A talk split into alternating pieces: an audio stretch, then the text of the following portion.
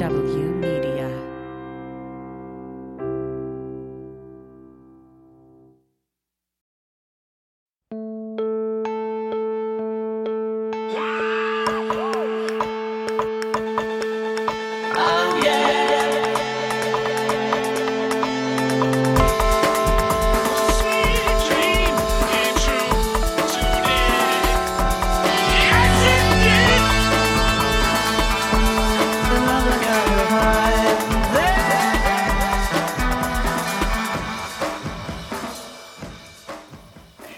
Welcome to One Sweet Dream, a podcast where we explore the dream that was and is the Beatles.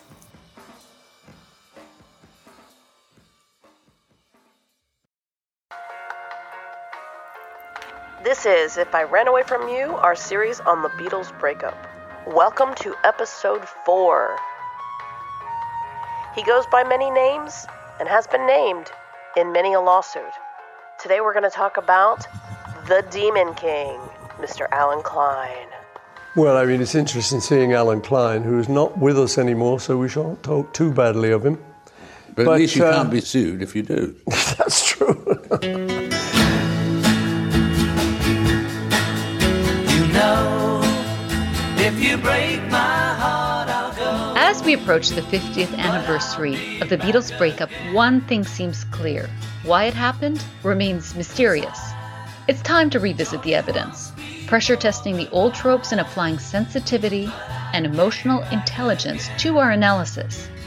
Come with us on a deep, deep dive across several episodes where we unpack and examine the emotional roots of this complex topic. In a nutshell, we believe this was all a high stakes game of chase that spun out of control. The end game was never to end the Beatles or for Lennon and McCartney to separate as a creative partnership. We don't see this as primarily a battle for dominance within the band, but rather an elaborate play for respect, love, appreciation, and commitment. Join us for this radical retelling of the breakup.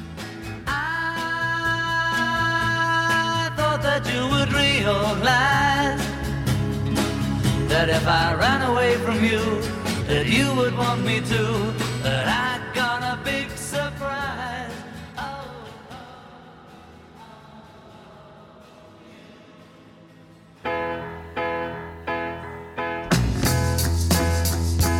If you want it, here it is. Come and get it.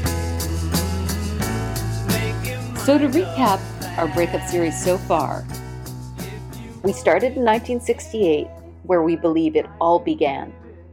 We established that at the beginning of that year, John was devoted to the Beatles to such an extent that his wife Cynthia noted that he needed them more than they needed him. Then suddenly, following the meditation retreat in India, a bout of suicidal ideation, and an acid binge back in England, a mysterious and dramatic reversal occurred in John's mind. We believe that something triggered John to such an extent that he upended his life and made a radical move to a new romantic partnership with Yoko Ono. Our hypothesis is that by the spring of 1968, John, who needed the Beatles more than they needed him, may have felt unloved, unappreciated, rejected, or abandoned. So he acted defensively and preemptively. John's actions were likely motivated by characteristics John himself has consistently articulated neediness, paranoia, and jealousy. We believe he made a move to Yoko partly out of genuine inspiration and attraction, but also out of self preservation and as a direct provocation to his partner. John wanted proof of his value to McCartney, but rather than inspiring the desired response, John's mind games set in motion a series of events that led to the unraveling of their partnership. In episode 2, we discussed the Let It Be project, how six months after John's initial move, John and Paul came back together in what seems to have been a make or break moment. Our contention is that in this period, John provided Paul with one more chance to remedy the situation and figure out a way to resolve the problems in their partnership. Ultimately, they could not figure out a viable solution, so they ended in an impasse, which coincided with their weddings to their new partners. In our last episode, we discussed the ballad of John and Yoko, how it was John's way of coping with the emotional fallout of the potential demise of Lennon McCartney. Following the weddings, John embarks on a full time mission creating a new identity and personal narrative with his wife, which had the twin benefits of elevating his and Yoko's status while depositioning Paul and minimizing or erasing his importance. Our theory is that the advent of John and Yoko did not destroy Lennon McCartney. It was the crumbling of the Lennon McCartney dream that necessitated the creation of this new myth. John needed something new to believe in, a new story to tell himself and the public. In this episode, we will investigate the various situations and people that managed to divide John and Paul, that sowed the seeds of distrust, which ultimately spiraled into a breakup that neither of them wanted to happen. This episode will focus on the impact of Alan Klein. Jonathan Gould wrote The axis of the group's genius, of course, was the collaboration between John Lennon and Paul McCartney.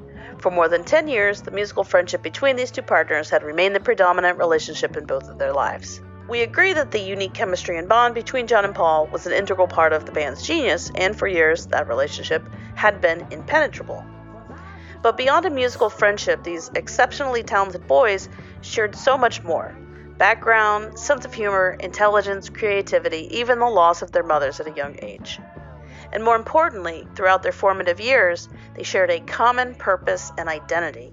In fact, by 1966, John had so internalized their shared identity and viewed it with such reverence that he was quoted as saying, Only a 100 people can understand our music George, Ringo, and a few friends around the world which reflects the extent to which he had fused their thinking in his mind. With Lennon McCartney, they shared a name both legally and in the public consciousness, and their shared dream and sense of identity had enabled them to act as an unbreakable unit. But the events of the past year, the mind games, the rifts, the hurts, the marriages, and now mounting business problems, had placed their partnership under enormous strain, and it created a crack in their bond and a separation in their loyalties. And even the smallest of cracks was enough to allow people with various agendas who had previously been unable to penetrate the relationship get between them and exploit their division for their own gain. And unfortunately, they were able to do what no one else had managed to do turn them against each other. In the case of Klein, he created a sense of mistrust and hurt so intense that he turned the closest of friends, closer than most couples, from partners to adversaries. And once Lennon McCartney started to collapse, so did the Beatles. Let's talk about Allen Klein. Yeah, so we talked about him a little bit. Um, John John's fanboyish reaction to him when he first met him. Um, when we talked about the Let It Be tapes and how he was immediately smitten, and um, we think that you know from from reading about Klein, we really think that Klein has. He's got three modes. Yeah, he's got he's got three modes, which are flatter, promise, mm-hmm. and if neither of those works, bully. And clearly, with John, you know, in that first meeting, we've got the flatter. You know, he went in and said, I know you've written all these things. You've written so many lines and these beautiful songs, and you know, attributed a lot of things to John and said, you know, played to him as the leader. And John loved it. He ate it up. And I think he promised Yoko a show. And I don't know if he did on that occasion, but I think he played to Yoko because she liked him. And, um, you know, told them that he was gonna he was gonna solve all their Beatle problems. And and John, you know, we hear the conversation of him talking to jo- George. I mean, you know, John seems to think he's his long lost brother basically yeah. after one meeting. Knows him as well as George. So I, I think what Klein did most likely was he did enough research on Brian Epstein and he learned enough about how Brian approached the group and how everything went down. And he sort of tried to replicate that situation. Um, since, you know, one of the things that John said, Klein knew, like everybody thought Paul was the leader, but like Klein knew I was the real leader. And so he went to me. Which is what John wants to believe, you know, and, and, Oh, sure. And I'm sure Allen told him that too. I think he was like, I know you're the real leader, John. Yeah. And then Yeah. John wants to be reinstated. He wants to be, you know, he wants to be Yeah. occupying this role. So somebody who sees John that way is going to appeal to John. And that's, you know, when we look at Brian, Brian did a lot of amazing things for the Beatles, but he was clearly biased towards John from the start. Eh, yeah, and we know that everyone in the band was aware of it. So from the outset, there's a conflict of interest for Brian in terms of representing Lennon McCartney as a 50 50 partnership. And we can understand why Paul might bristle at that. I, I empathize as you know, I can't imagine having a partner and a potential manager who was in love with my partner. That would be a very scary situation for me, I think. Mhm. That doesn't sound like a situation where I'd feel confidence in a manager in terms of, you know, my belief that, that, that we'll be treated equally. Yeah, oh, yeah. And they weren't. I mean, they, they definitely weren't. Well, here's the thing is that I've never seen that written in a single Beatles book. I've never seen that, that, you know, uh, sort of a defense for Paul's bristling. I mean, to me, it's always very clear like, why wouldn't Paul have some concerns about this situation? I mean, yes. About about Brian's flagrant favoritism of John that he didn't bother to hide that everybody knew about and no one disputes. Right. That. that. But I've never seen that once. You know, it's kind of reported about the funny story about how Paul, you know, showed up late and this was a power move. But I think that one of the things that it, you know, that I see is that Paul acts out a little bit with Brian, probably as sort of a retaliation for the fact that he is not Oh yeah. cherished as an equal with John. You know, Oh, yeah. I empathize with his his actions there. I mean, I actually root for him to do these things when I'm reading the Beatles story because, you know, Paul. As much as people want to talk about John being the leader of the group, we know that Paul was an equal with John in terms of the band and the writing and the Lennon McCartney partnership. So why wouldn't he want to be treated as an equal? Yeah, it's ridiculous. Well, first of all, if you and I are songwriting partners, 50 50 partners, Mhm. And we have a band and we find a manager, and the manager is shamelessly in love with you and trying to fuck you. Yeah, I mean, in a scenario where I, I have a partner and the manager's in love with the partner and then whisks my partner away and comes back, and our business situation is impacted by their Yes. little uh, romantic rendezvous, I would be devastated. I mean, how powerless would you feel and how betrayed? I, I would be beside myself. I, I'd be, and now you're in a situation where it's like, what are you going to do? You're not going to walk. Well, that's the thing is Paul in 1963, when they're just on the cusp of superstardom, really Yeah. has no leverage because just to expl- That- right. explain that to anybody who does not know that, um, you know, Paul always said that John going to Spain for multiple reasons, but one of them was to maneuver the situation to reinforce to Brian that he was the leader of the group. And then he comes back, and they had had, I guess, discussions about whether it was going to be Lennon McCartney or McCartney Lennon, or whether on some McCartney led songs it would be McCartney Lennon, and Lennon led songs it would be Lennon McCartney. So this was up in the air prior to the trip. And when they came back, it was decided by, I guess, John and Brian that it would be Lennon and McCartney from then onwards. Mm-hmm. And so you see that this was a real impact of the favoritism. I mean, if that was my partner and my best friend, I would think, you dirty bitch. Well, you know what? I think Paul did because he mentions this in the early 80s. He he's still angry about it. He's still calling John maneuvering bastard or whatever. I you know, and it's interesting because I suspect that so the seeds of distrust in Paul. Yeah. you know, from that moment onwards, that that Lennon McCartney had been like this partnership that they had had for years, and now that they're hitting the big time, John does a move that solidifies it without talking to Paul. Paul's his partner. you know, and you can see, I mean, we're getting into a different territory here, but you can see that going forward, Paul moves in with the Ashers. Paul starts to, I, I just wonder how much that played into his mind of, all right, we're going to be best friends and partners, but I'm always going to be watching. But, but again, I think, you know, you asked a very astute question, which is why is John so excited by Klein? This is not a new lover. This right. is not a new creative yeah. inspiration. This is yeah, it's true. A dude, a manager, like yeah, what? fucking manager. But, exactly. So, but clearly, you know, Klein is meeting a need that John has.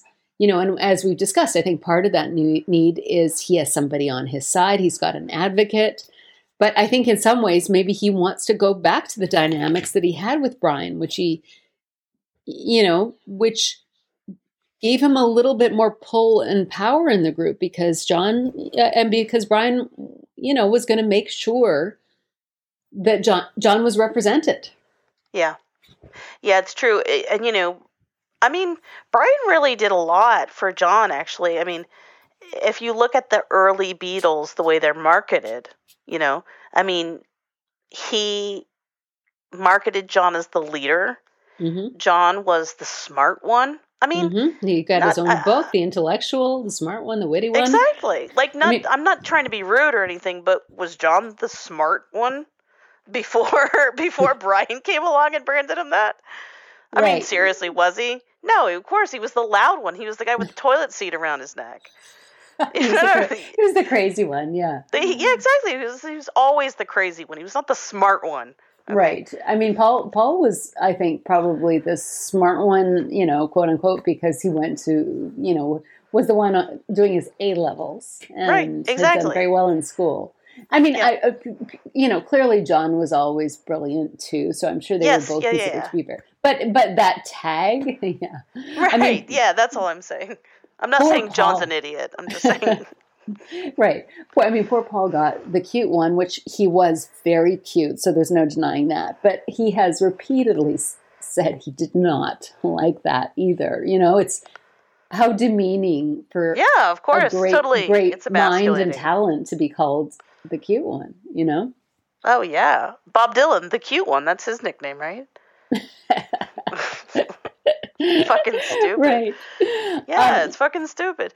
Yeah, I mean, if if you look at the stage setup, even I noticed this, like in the cavern, like John and Paul are both boom right at the front, equal mics, and that changes again with you know once the Beatles are yeah.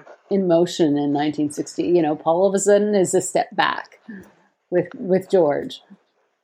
Right. So I think Brian has a way of making John feel he sort of he he singles him out a little bit as the think, special Beatle, the smart one, you know, who writes the books and stuff like that.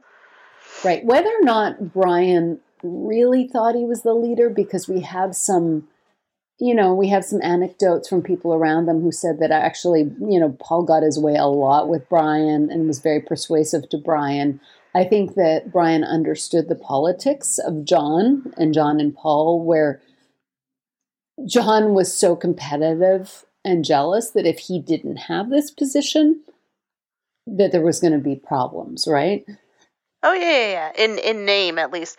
I mean, don't get me wrong. Both John and Paul can maneuver, and uh, you know, I'm sure they they each got their way in various times. Do you know what I mean? Yeah. Like I'm sure I'm sure they both worked the angles. Right. Right. No, no. I mean, I understand that you're saying that, but that's not the issue. It's that both John was special to Brian, so I'm sure there's a natural tendency to you know yeah. be a little little biased in that way. I mean, if you think if you adore somebody and are in love with them, you're going to see them as very special. But also, I think that he understood that that's what John needed and wanted. And so he advocated for that.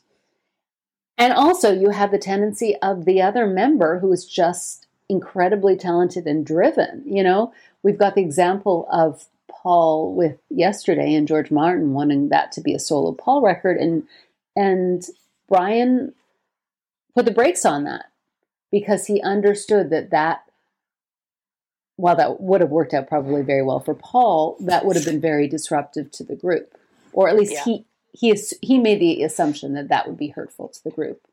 So Yeah. he which said it no, would right? have. It definitely would have.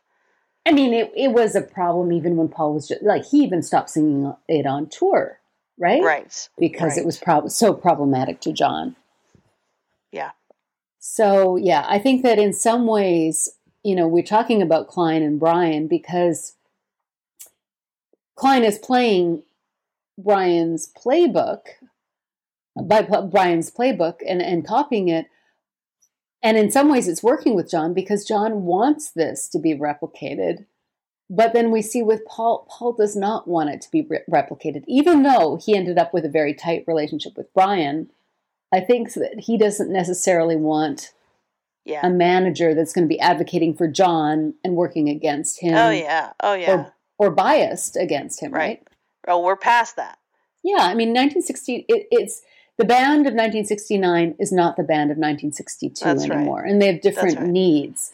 And even though John may want the same kind of manager as 1962, Mm-mm. Paul Paul does not. yeah. right? And and no one, no one in their right mind could blame him, Except every author ever.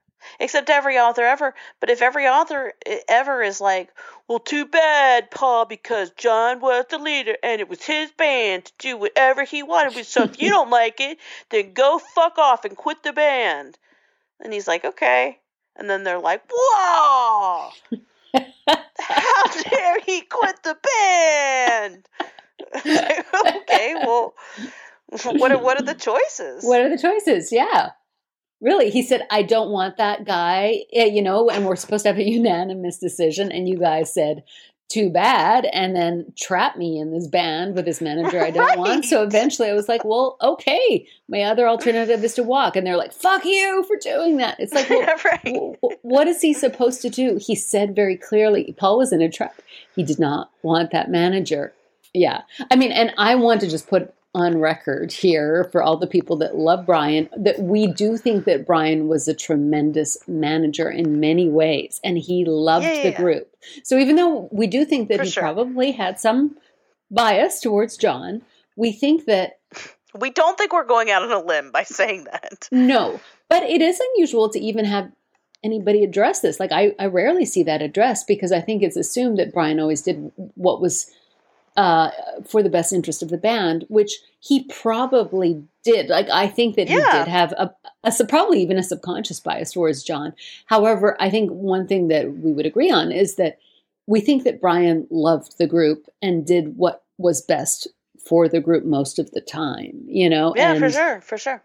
and was and i think that what he did most effectively was create a situation where the beatles were protected from outside influences and he knew how to protect and nurture lennon mccartney you know what i mean like he, i think he was Yeah. always trying to create an environment where they would thrive so that is something that klein just didn't understand because klein did not love the beatles the way that brian loved them you know, for him, it was about power and money, I think. Yeah. I I definitely agree. And for So Brian, it was about love, and and like uh, like I'm saying, I I do think that you know, lust and love for John did cloud his judgment on occasion. Like yeah, I, I, agree. You know, yeah. I do think it is wildly inappropriate to to take John to Spain in 1963. It, it, just is. I mean, I understand it's a different time and all that sort of stuff, hmm but at the same at the same time, like, you know, if this was the Teddy Bears or you know the Shangri Las or whoever, if the manager of the Shangri Las took one of the Shangri Las overseas for two weeks, that would not be okay, and we wouldn't even think twice about it. So Right. we have we Uh, to about apply- calling it out. Yeah. of course not. Of course Yeah. not. So so I understand it was a different time. Like we were joking before we were just like sexual harassment did not exist in 1963. That wasn't Right, a right. thing. It was you you They can't didn't have a term about for that. it. Yes. Right. So I understand the framework is kind of, you know, a little bit different and the rules are a little different and, you know, whatever, but at the But same it- time if that, was- that's that's favoritism that that goes beyond. Right, exactly. And if this was the Shangri La's, you certainly you know, the other members would not be in the wrong for complaining that that seemed That's- unfair and being very Yes. concerned about their roles. The- you know, hundred percent. and, That's and right. yet yeah and yet in this situation it's kind of just like huh of course you know what i mean like it, and and paul was upset why would he be upset you know and, and we're kind of saying yeah paul had a right to be upset we Of understand why he'd be upset I mean, in 1963, as we mentioned, like Paul is a young man. He's like 19 years old. yeah uh, no, he's 20, like 20. yeah 21. Okay, so like Paul's Paul's a young man. Like when Barcelona occurs, he he's 20 years old. I mean, he doesn't have a lawyer. You know, he doesn't have a mom. You know, he he's he doesn't know anything about anything, and, and you can argue, I'm sure, that like, oh well, John didn't know anything either, but you know, clearly John knew enough to take that trip. right And again, Paul's kind of in a situation where he can't really do anything about it. Brian's in bed with John. Paul's just spinning the wind there. He's not going to leave the band. no paul, paul paul's yeah paul's not walking at this point i mean he basically has to suck it up And not only is no one in Beatles world sympathetic to Paul, even worse, even worse is that that Barcelona trip gets romanticized. Right. I mean, instead of being seen as terribly unprofessional, I mean, again, when we're looking at it, we're just like, what? But yet it is romanticized. I mean, I guess if you're just like really super into Brian and John, then fine, romanticize it on your own time. But like for the story of the Beatles, who are supposed to be a band, Yeah, but as we've said, when, you know, in the past, it seems like the story of the Beatles has been this story of John. But if you don't necessarily see it that way, then all of a sudden it just becomes weird. Do you remember that story in um in the Cellar Full of Noise, Brian's book that he wrote? He told a story of in the early days or whatever, in the cavern days, they were picking everybody up to go to the show. And Paul was running late, like they got to his house and he was running late. Yep. And Brian ordered them to move on. Like they were all waiting for him. The hold on, Mhm. Brian, he'll be here for a second. Brian said, This is unacceptable. Leave. And he made Paul take the bus. And then when Paul got there, he was understandably upset about it. Right. Actually, I think he was like he was fuming about it. No, he wasn't going to come until his Brian called his father or something like that. Which good for him. I was just like, "Don't go, Paul. That's ridiculous." Me too. Me too. And, and the story is used as like an example of Paul being a diva or whatever. Like Lewisohn thinks he's being a crybaby. I'm like, holy shit. First of all, Brian works for Paul. Yeah, yeah. How dare he do that to his well, that's talent? that's a right. That's a really good point. Who's he working for? It seems like in this scenario, Brian's the star as far as because Paul is not um, jumping to his command, right? Can you even imagine? Can you even imagine Brian telling John to take the fucking bus? Well, why would he do that? Because that's the person he wants to be with. So, no, I can't. I can't imagine. I can't imagine the fandom supporting that or thinking that was What a joke. What a fucking joke. right. Exactly. Good luck. Good luck managing that band, The- the co- Brian. The co-leader, without Paul. Exactly. Exactly. The musical leader, really, of the group. Yeah, that that was a good one. I mean, that's just unbelievable. That's unbelievable to me. In in this fandom is so fucked up that people think Yeah. that that's okay and proper treatment. And again, the mm-hmm. Beatles don't work for Brian. Brian works for the Beatles. Are you telling me that Paul is not a vital part of the Beatles' success? You're telling me that Paul isn't a star? You're telling me Paul's not putting asses in those seats? How fucking dare you treat him like that? And so if if in 1969 he's got another manager coming in playing by not not the taking John whisking John away playbook, but the deferring to John and you know playing to him being the leader of the group, that that would not appeal to Paul. And and that doesn't seem to be the only reason Paul is opposed to Klein. I mean, Paul's issue with Klein seems to be more that he thinks he's a bad guy and going to steal from them. Which You know? he is and did right. So in in that way, Paul just seems very very smart in retrospect. you know, a better judge of char- character because the, the the idea, like we're talking about this a lot, but I don't. I've never seen this in Paul's defense that he liked John and I didn't. You know what I mean? Like that. Oh yeah, yeah, yeah, not- yeah. It's true. We're bringing Paul- it up, but he he doesn't really complain about it. Right, right. Paul does pinpoint the fact that John seems to treat Klein as a daddy character. And so maybe he's quite aware that, like Brian, you know, Klein's going to fulfill this need in John's life. But he doesn't seem to be competitive, like, well, Klein took to John, so I didn't want him. You know, No, his, no, no, his his arguments again always seem to be like, well, why do we have to pay him twenty percent? And and he was he was a terrible person, and I hated him, and I thought he was going to try and kill me. Yeah, is that not enough? Uh, right, right. So Paul's issues seem to be slightly tangential to what we're talking about, but w- I mean, our point is just that we can see how even the way that Klein entered the group or approached the group was not going to play out well, especially if Klein is playing this way and doesn't have the love that Brian had and the understanding of the group, you know, and desired to keep them as a tight unit. Right. And also, this didn't happen in a vacuum. So it should be useful to consider the context. You know, what was their previous manager like? So yes, we've got Klein coming in and maybe looking at that playbook, maybe hearing a little bit about the situation, about, you know, maybe what John might need to hear. He certainly must know that Yoko and John feel persecuted. Well, he might have if he did do his homework and he did ask around and he did know a little bit of what was up. He also might have known that John's position had slipped in the band.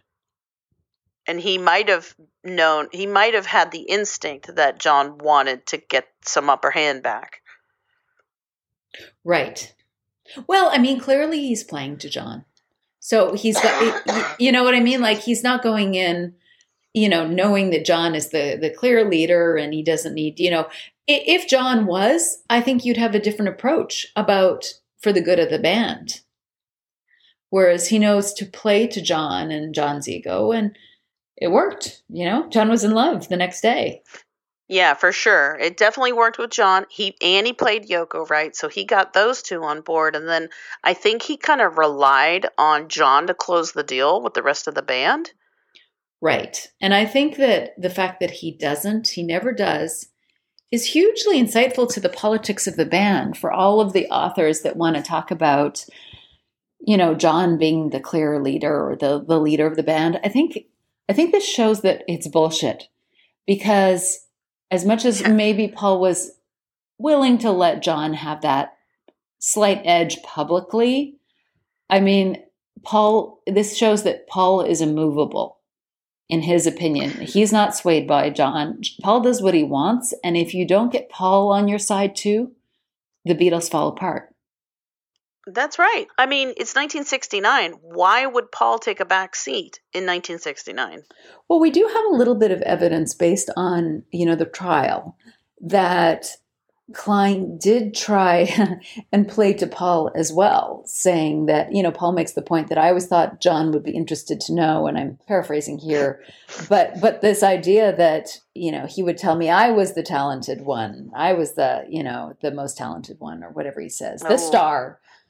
So Yeah. y- y- So, so John, your relationship with Klein isn't that special because he tried that shit on me too. right he came on to me too so don't think that you were Yeah, you were the, he- the one yeah, he only has eyes for you. exactly so you know this is clearly something that i wish paul would have actually told john at the time maybe he tried to but you know he certainly makes this clear in the lawsuit so if klein was really playing to him like that he may not, that may not have been the right approach to paul well clearly whatever approach he was taking with paul wasn't working because Yeah. he wasn't able to flatter or promise enough to paul to get paul on board they're just he could he couldn't charm paul and Yeah. That must have driven him crazy. Yeah, well, I think Paul's a little more savvy and could see through people a little better, maybe. Right. Right. Well, that that's the assumption that, you know, because we know in the end that Klein ended up being not a good choice, that, you know, Paul also probably knew a little bit more reputationally. You know, he he said in his book that he talked Yeah. to Mick Jagger that he had some background information. He did a little due diligence, which John should have done too. Well, yeah, I was about to say, like, Paul might have actually vetted him a little bit, and John did not at all, you know? John Right. was like one meeting, and he's like, but he said all the right things to me, and I felt good. So clearly he was ex- clearly he's a genius he knows all this stuff you know this is not something that i think it must have perplexed klein you know like why can i get this one guy and i've been you know i thought he was the leader and yet he doesn't be, seem to be able to convince his partner in any way to go for me. You know it must have been confusing to him because he calculated he made a political ca- calculation that really did not work out. He totally misjudged the politics of the beatles. And and ultimately it was his undoing Yes, which which no authors like to face that reality either. no i mean to me this is the clearest evidence that we have that you cannot attribute leadership of the beatles to john period. Because this is a case scenario where john if he was the true leader would have convinced everyone. I think if he was working on behalf of the beatles at this point he would have wanted everyone to be on board with klein before they signed but i think the fact that john didn't do that is not necessarily representative of the fact that he wasn't into the Beatles. I think that that, for me, reflects that he felt at a disadvantage.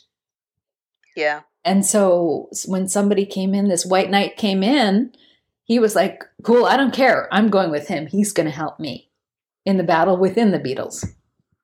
And you know, the thing that's really really bothersome to me is hearing Lewisohn defending Allen Klein and characterizing him as like their warrior and their hero and stuff like that. This is a guy who is like being terrible to Paul. Right. Who, again, is perhaps Lewisohn needs to be reminded is a Beatle. And so he matters. His opinion matters. And so if Paul doesn't want him to represent him, then it doesn't matter how much they want the others want him to go in and defend them. You've got one quarter of the Beatles being um, viscerally repulsed by the guy. That's not appropriate. Sorry, Lewisohn. Right. And and Klein is being an absolute fucking nightmare to Paul. Right. Let's have a look at some of we, we you know, we've got many anecdotes about Klein.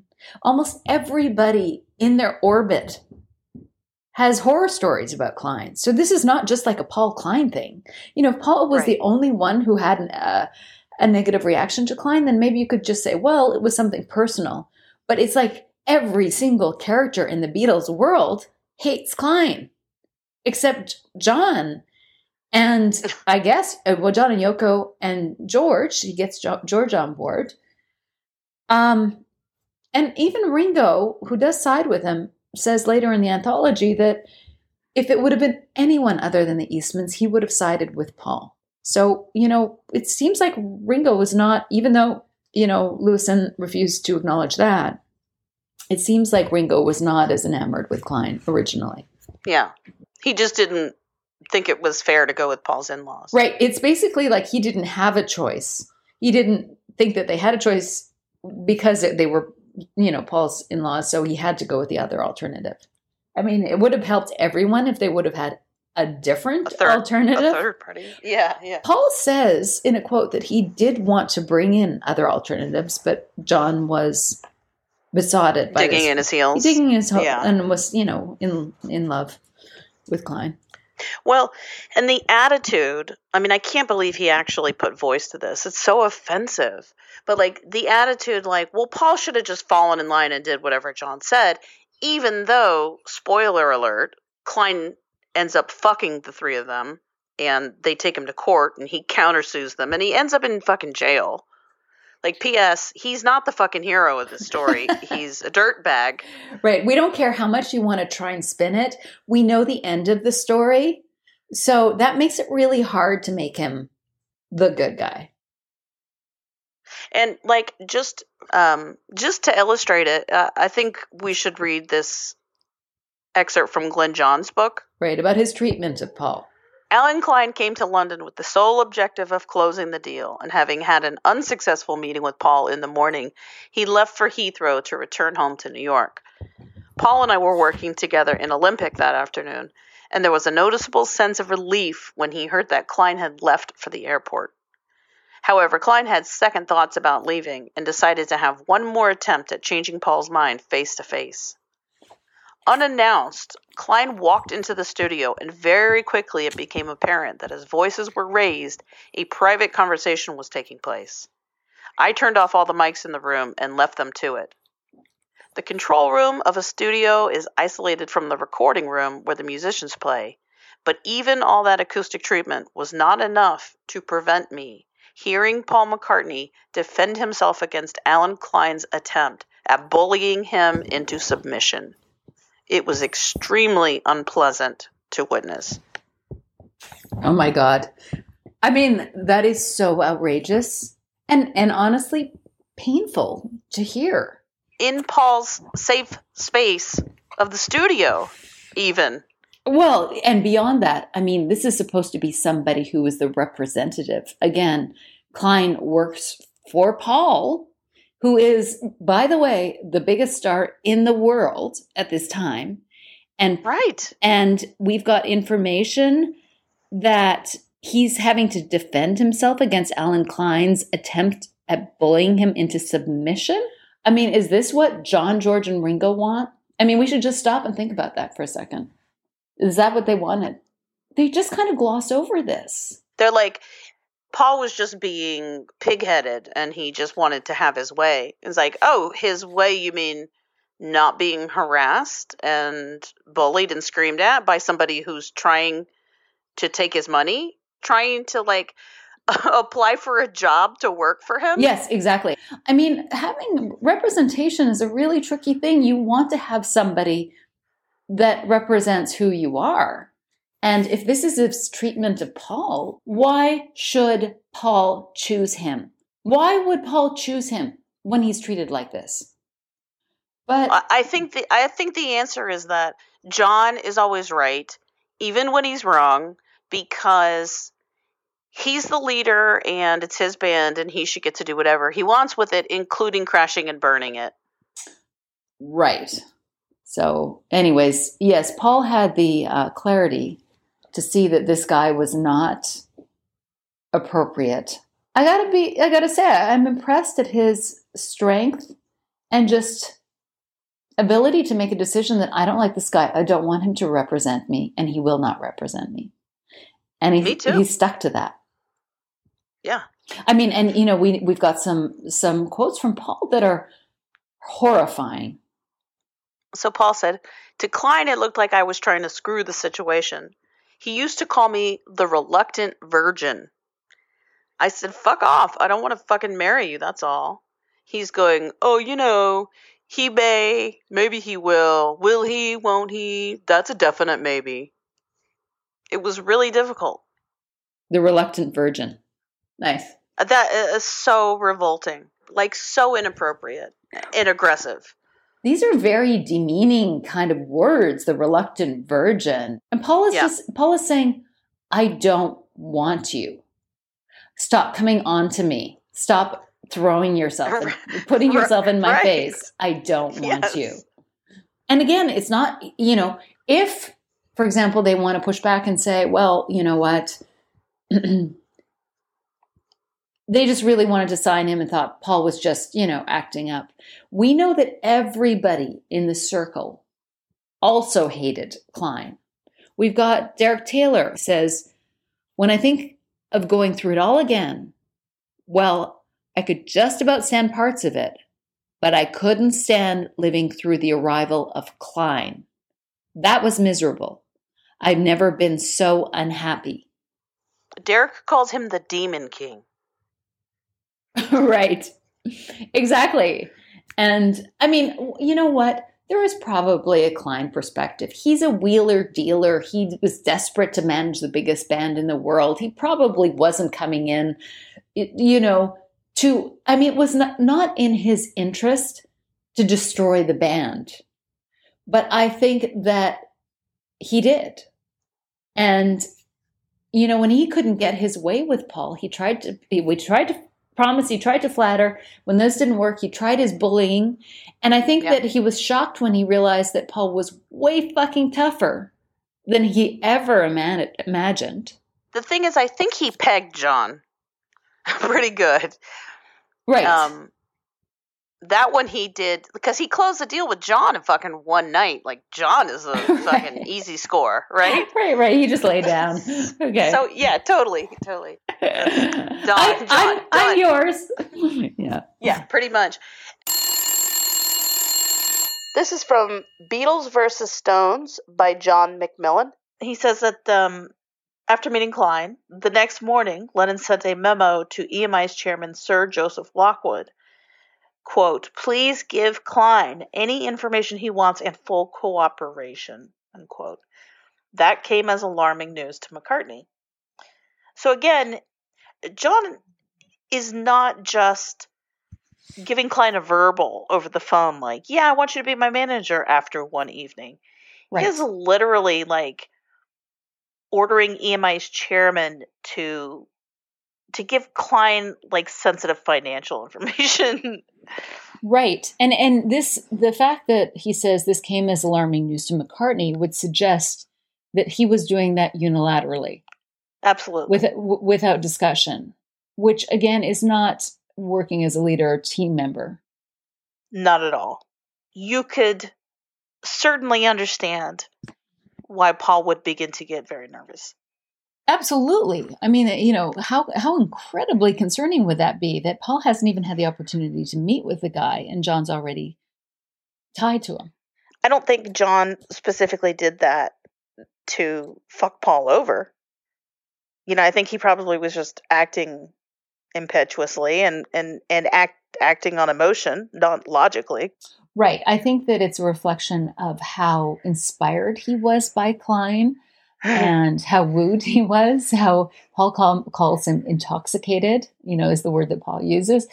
Um, but I think that, you know, that this may be taken as a sign of, you know, John was ready to leave the Beatles, so he was just acting unilaterally. But I don't think that that's it. I think he found somebody that he felt like would enhance his position within the Beatles and was so gung ho, he decided to go to him regardless of what the rest of the group did. I definitely think that. I mean, I, I think the the point is to get power to use in combat with Paul. Absolutely. And so you can see why this would be concerning to Paul. You know, Right, but if you but you like if if John is acting recklessly and emotionally and irrationally, you cannot get mad at Paul and fault him for going, "Hold on a second. What happened? Wait, wait, wait, wait, wait. Slow down. Let me see this guy's papers. Let me let me look at his records. Does do we have any references? let, let, let me look into him a little bit. Let me ask around people in New York. I know some people. Exactly. Can can my can my in-laws take a look into him? They're lawyers. They know people. They know things. Can I at least hear what there is to hear about him? Right. And, and the other thing is, is that, you know, Paul and John are still Lennon McCartney and they are still the Beatles. So John acting like this is the first time one of them just went and acted in a way that was so um, sel- selfishly. You know, there is no, like, you know, for all of this talk about Paul being self interested and egotistical, John's the one that met a, a manager and immediately signed with him without consulting the rest of the group. I mean, that's crazy. Can you imagine if your partner of 12 years all of a sudden turned around and was like, I met somebody last night. He's my manager now. Good luck. You know, it's just like, what the fuck? Right. And and Paul knows John is taking heroin. I mean, I think reckless is a really good word for the way that John acted. Intoxicated is Paul's word. So intoxicated and Mm. reckless. Yeah. Why isn't Paul given more sympathy for actually being like a sober presence in this situation going, hold on, this is a really big deal. And then people get mad at him. I mean, like, he's so cold and heartless. and he's only concerned about business and money and whatever. it's like, Jesus Christ. Well, that's because, you know, it's like his partner is living life on the edge every day, you know, making these insane moves. I mean, right? He, he's Paul's like forced into this position of being responsible. Right. Again, he has said that he doesn't like business, but he between the two of them, I mean, somebody has to be responsible or somewhat responsible. And one of the things that we talked about is um, that John, that you know, John's position was greatly strengthened by the fact that George and Ringo were on his side. Um, and you know, John talks about this later in in, in Lennon remembers that he maneuvered to get the situation mm-hmm. to his advantage. But in Womack's current book, Solid State, he talks about the fact that it wasn't so much John's maneuvering, or you know, maybe it was partly that, but he attributes Ringo and George's interest in Klein partly to the fact that Klein promised to renegotiate the Beatles contract and win a lucrative advance on their behalf. Which, you know, so it was kind of, they were wooed by the idea that this guy was really going to fight with them and get them more money. Yeah. And fight, you know, and was going to be a street fighter, which it, they wanted. You know, again, this is not necessarily something that Paul wanted or needed. But I think at this point, you know, knowing that they may need somebody to be uh, a, a street fighter that was attractive to them. Yeah. Well, and maybe waving the money, you know, maybe the show of cash was more persuasive to uh, George and Ringo, but it wasn't in Paul's case. I think, you know, Paul was just well, like, it, okay, great. Uh, I see a stack of bills, but, well, why am I going to give you 20%? I know what money looks like. Yeah. Yeah, I agree that that that you know John was complaining about money, about his lack of it, and George and Ringo certainly had much less than Lennon or McCartney. So somebody who was promising to be fighting for their contracts, a much more lucrative contract, probably would have been, um, you know, really really sexy to them. You know, clearly the the Eastmans were very good at actually negotiating contracts since Paul's a billionaire, but I don't know if they would right. have had the same um, salesmanship. John George and Ringo probably looking for a quick payout. Yeah. Oh, and I, I also think that from all accounts, Klein is a good salesman. You know, yeah, if yeah. if that's mm-hmm. your thing, and if you like to buy into, and that's what you're looking for, somebody who says, "I'll be a street fighter on your behalf." Yeah. You know, it's all it's a we're buddies. You know that kind of thing. You know, I'm an anti-establishment that you know maybe that appealed to them whereas again you get the very buttoned up eastmans harvard whatever you know stanford law that maybe they just seemed a little intimidating and dry. I, I don't know. I mean yeah. by all accounts lee eastman apparently can be volatile as well so i'm not sure why that didn't appeal to them but anyways. But you know it's not like john george and ringo weren't warned. You know that you know paul gave them information in advance saying, hey, listen, I've heard, apparently he heard from the Eastmans that this guy's got a bad reputation, you know, which apparently endeared him to John even more. But then, yeah. you know, on in April 69, the Sunday Times actually published a big spread on on Klein. And uh, you know, they did a big profile on him that was called the toughest wheeler dealer in the pop jungle. But you know, in it, they actually talk about the fact that Klein had been involved in over 40 lawsuits, that the SEC was investigating his affairs, and the Stones' North American royalties were paid directly into Klein's own company. So this is in April before the Liberty Bell, before anything was formally signed. And so, you know what? These guys were warned. Yeah. Yes, yes. Paul McCartney is not the only one who can read a fucking newspaper in this band. Right. All, so all four of them are capable of doing that. Right. So this was not a matter of just Paul disliking Klein or saying he's not my type of guy. I mean, they've got a giant spread saying this guy has 40 lawsuits and he's being investigated. And P.S., he's not paying the Stones their royalties. So, you know, maybe think twice. Yeah, but if you if you just read the headline, it sounds pretty cool, pretty rock and roll. The toughest wheeler dealer in the pop jungle. I swear to God, that's all their eyes saw was like, ooh. oh yeah, that plus a picture, and it was like done. That's my guy. right. They were like, ability to lie like a trooper, sign me up. Unfortunately, they didn't realize he was going to be lying to them. Yeah, yeah. They're like, well, he wouldn't lie to us. I mean, yeah, he's Exactly. a scumbag, but like He's we just met him, so of course he's going to be loyal to us. right. That's how that works, right? And so the, then the Eastmans got involved, and I'm always astounded by the, the accounts of what the Eastmans were put through. That um, you know, that John and Klein both taunted the Eastmans, referring to them as Epstein. You know, basically, Taunting them for being Jewish, yeah. called them animals, Oh, right, animals. Yes, I mean that's insane. and went on a long rant about how Lee Eastman changed his name, like fleeing the Nazis. right, right. What a phony. What yeah, a exactly. Yes, exactly. He's a phony. Right. Oh my God, John. And this is what they said, which makes no sense whatsoever. That the Eastmans came with um, a, a dossier full Mhm. of information on what a crook Klein was. However, was yeah. Klein had the information that Lee Eastman had changed his name, which apparently was way worse than the fact that, you know, I, I don't know why that that all of a sudden made them seem like frauds. And then it says here Yeah. that e- that uh, Klein began interrupting everything Eastman said with a string of the most disgusting four-letter words, and then finally Eastman exploded in a huge rage. And you know, Christ. it's like, and then they're always on John and Klein's side. It's just like it just sounds awful. And remember, they they have all these weird taunts that are just dirty against the Eastmans. You know, I Yeah. gotta think the Eastmans were must have been just like, what the fuck do we? I want to go back to my artists.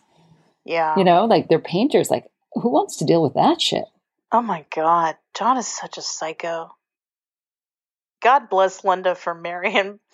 Oh, I can't believe Yoko was like, "Oh, I just married John. We were so groovy." And then all these these three in-laws were standing over looking at us funny. It's like, bitch, no. You just described Linda's situation like Linda married Paul and had to deal with his fucking psycho Insane. In, Yes. absolute insane ex for the rest of her life. right. oh my god. He's insane. He is. And like really went so hard on her and her whole family. Oh my god. Yes, made her and her family the the public enemy number 1 for the rest of their lives. Seriously. Whereas whereas Paul at every opportunity is is supporting John and Yoko, getting them back together when they break up. John took every opportunity to predict the demise of the Paul and Linda marriage and call her unattractive and a groupie and not a real photographer. So, call the Eastman animals. oh my god. No wonder no wonder they did not like John. Oh my god. The one time I feel some empathy or understand John John's perspective is that Klein was more of a traditional manager in that he was out there greasing the wheels with the record record companies and the the you know news and Yeah. the media and that kind of thing. Like he was hustling, and they wanted Well, a he hustler. probably he probably was good at that actually. I'm not disputing that. I just I'm saying he's also a dirtbag and he cheated them. Right. Again, Klein probably just thought, this is how I operate for my clients. I don't want to suggest that Klein is just purely evil, but he the way that he was operating was not aligned with the values of, well, the Beatles in the past. And it was ultimately not in the interest of the artist, any of the artists that he represented. So and, and Lewisohn's argument is like, well, they needed a manager, so you know. right. Like they couldn't have found they're the biggest act in the world and they couldn't have found another manager. Had- They're the Beatles. This is a ridiculous conversation. I know it is. You're saying the Beatles cannot get a manager? Get the fuck out of here. That's what it's like Paul's point about the 20%. He's like, "No, right. 15." Well, it's that is crazy. He's like, the guy wants us. We're in the power position. Don't fucking give away your power. Right. And they're like, Like, what are you doing? yeah, what's he going to do? Walk? Then we might get somebody better. Great. yes. Yeah, it makes no sense except for the fact I think that John and Yoko were emotionally invested in Klein. That you know, They were, they were, and they're not patient. Like I think that I think John was just like, "Oh, let's just get it over with. Let's just get it done." Right. And, Paul's like, "Slow down a second, John." You know, and it, exactly like slow down. We have all the power in this situation. I know they. This is a lot of money we're talking about. This is- like, this let's is- make an informed decision. and this is our future. You know, this is our we're the biggest band in the world. This is our future. Let's not rush this with somebody we don't trust. And yeah, I know they needed to be. Rene- re- there was a lot of financial and negotiations happening at that moment. I guess that was what's going on. But again, the the Eastmans were trustworthy in that they were negotiating for the band, for the good of the band. You know, that that- basically they had lawyers that could have represented them if they hadn't chosen a group manager. Anyways, but you know, and the interesting thing is, so Klein tried to bully Paul, and I mean, it's distressing hearing that Paul was dream having nightmares about him and thinking that he was like an evil dentist trying to kill him. I mean, people laugh at that, and Paul says that people laughed at him, but fundamentally, this is how deeply troubled he was by Klein. Is he felt like he was spiritually or creatively going to be killed by this person. And that's not appropriate. You shouldn't be managed by somebody that you think is going to kill you. There's a Ken Mansfield story about how Ken Mansfield left when like a lot of people were either fired or left when Klein came in. You know, Peter Asher talks about how he left at that time too. He was part of the exodus to, to LA and, and Ken Mansfield was also part of this movement back to LA. And I guess Klein, for some reason, Mansfield tells the story that Klein thought that Mansfield had a rapport with Paul and had some influence with Paul. So he flew to LA to talk to Mansfield, offered to double or triple his salary to lure him back to Apple because Klein wanted somebody there who could, I guess, broker a deal between him and Paul. You know, somebody who would be influencing Paul but would be on his side as well. And when Mansfield wouldn't go for that, he challenged, Klein challenged him to a game of tennis and Mansfield, you know, California guy, was just like, um, okay, seriously overweight, um, unfit guy, I'll challenge you to a game of tennis. And he was shocked that Klein was so determined and desperate to sign Ken back that he almost won this game, defying all odds, given that he was not in any way um, athletic and Mansfield was, which I guess, you know, Mansfield was like, he must have really wanted it. But in the end, I think Mansfield won. And then he had the opportunity to go, you know, to take this opportunity and go back to London. And, and he talked to his advisors and mentors in, in LA and makes the point that they said, you know, who you're aligned with is really critical in your career. And so he made the decision that he did not want to be aligned with Klein. And I mean, it was all ridiculous, anyways, because Mansfield said, "Hey, I didn't have any pull with Paul, anyways, so it would would have been a moot point." But to me, this is interesting to show how desperate Klein was to figure out how to get Paul on board. Yeah, and to show that he doesn't really know. He doesn't know how to Like, get him. He he doesn't really get Paul. Yeah, he doesn't understand what makes him tick at all. Right. I mean, he's he's approaching Mansfield, who is friendly with Paul, but Paul is. I mean, Paul is deeply hard to get to know, and I think that Paul is friendly with a lot of people without them being close. And Cl- Yeah, Klein doesn't. right. Klein doesn't get it. And Ken Mansfield is like, dude, I Paul isn't going to do what I say. Yeah. I mean, I, Ken Mansfield's like, I adore Paul, but Paul doesn't listen to me. Yeah, right. He's like, Paul is the boss. I don't know what you think is going on here. Right. you can you can offer to triple my salary, and I might take it, but it's not going to change anything in the situation. It's not. It's not going to work out for you. Yeah, it's shocking, really. Klein worked so hard to understand John, but he showed a total lack of understanding of Paul. Like, he can't get a handle on him at all. His view of Paul is so weird that I wonder where it even came from. You know, like he doesn't seem to get the fact that this brilliant artist who writes all these beautiful songs is actually deep and sensitive and principled. Like he seems to think that Paul is just a shallow egomaniac that will apparently leave his wife if um, other blondes are paraded around him. You know, it, it's just it's odd. And there, and you know, one other story that we have is in there's a biography of Klein. I can't believe that Klein has his own biography, but he does. Um, I, I guess it's a relative of his that wrote this biography. And at one point, Paul calls Klein, and he wants to talk talk to Klein. And Klein's in the middle of a meeting with you know the the Apple staff, and he says, "Take a message," which would have been very disrespectful. I mean, Paul's an owner of the company, Klein works for them.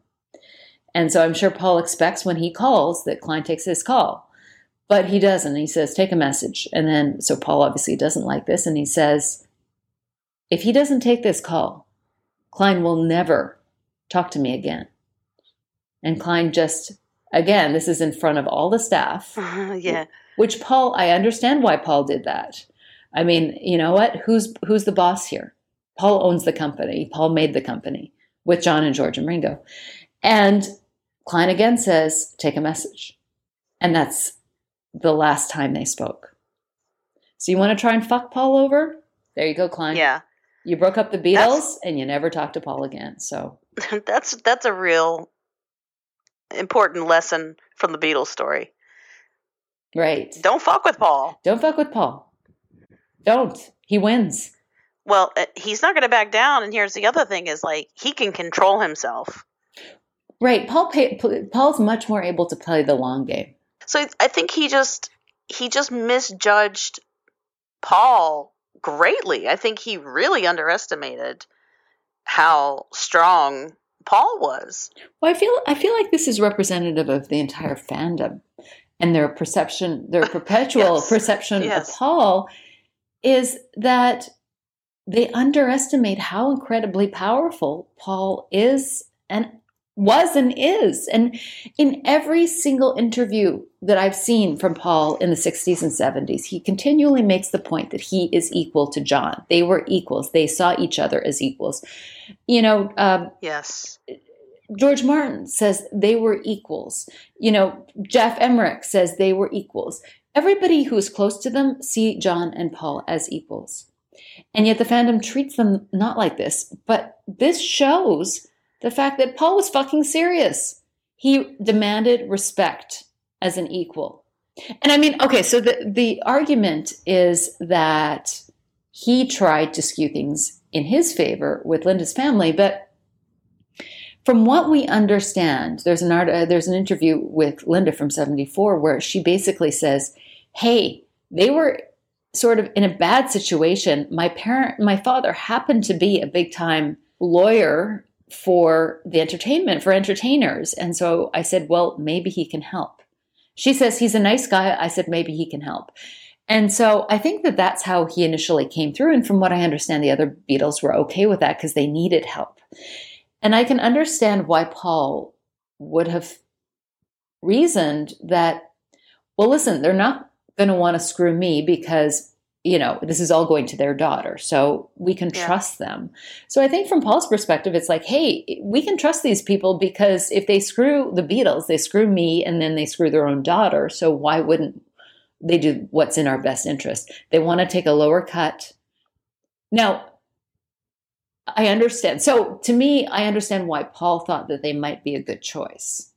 Yeah. Well and paul's not trying to get over on the other three. As, as far as we know, there's no evidence that he's trying to do that.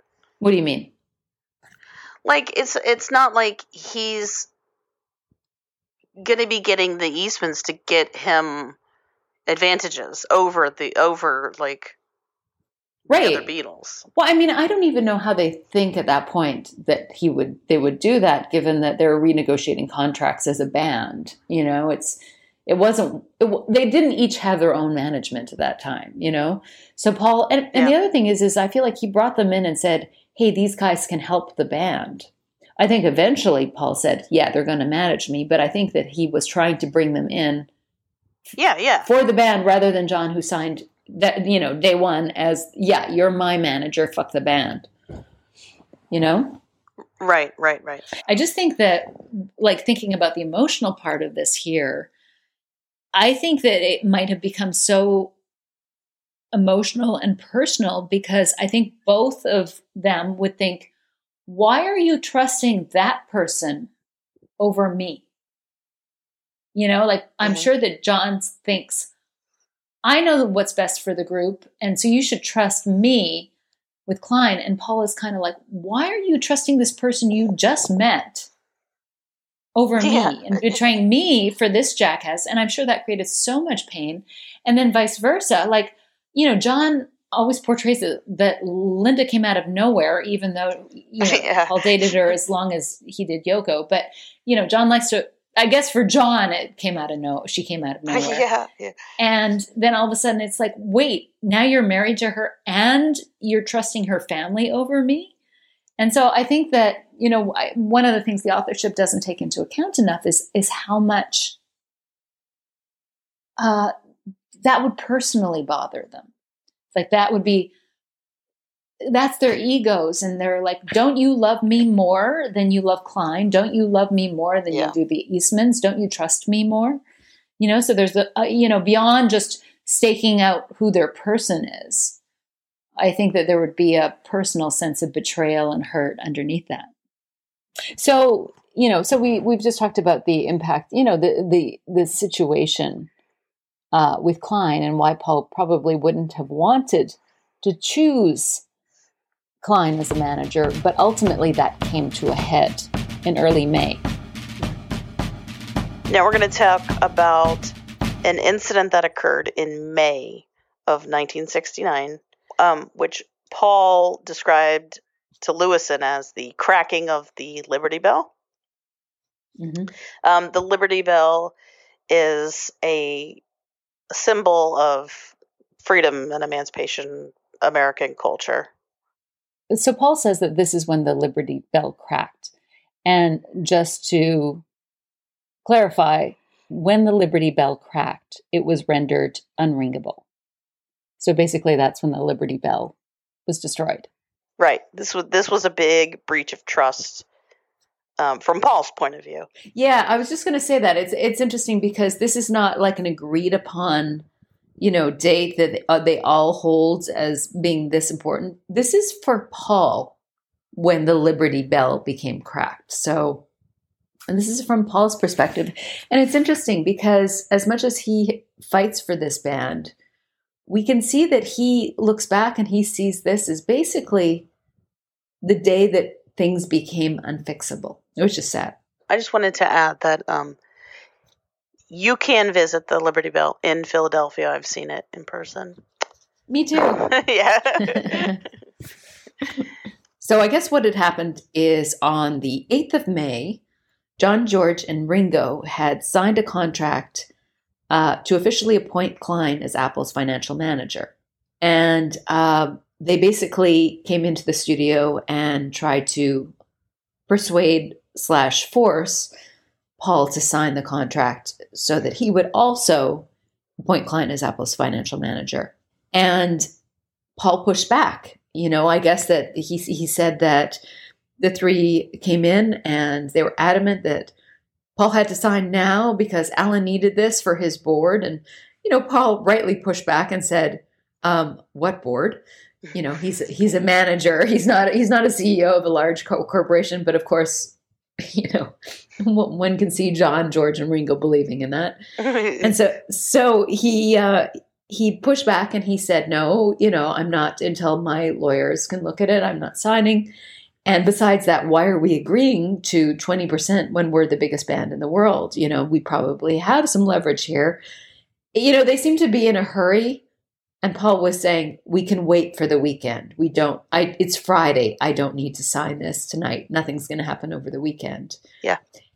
and the unfortunate part is that they said, Well, we're sorry to hear that, but we're going to proceed anyways. It's three against one. And that's enough for us to appoint him as our manager.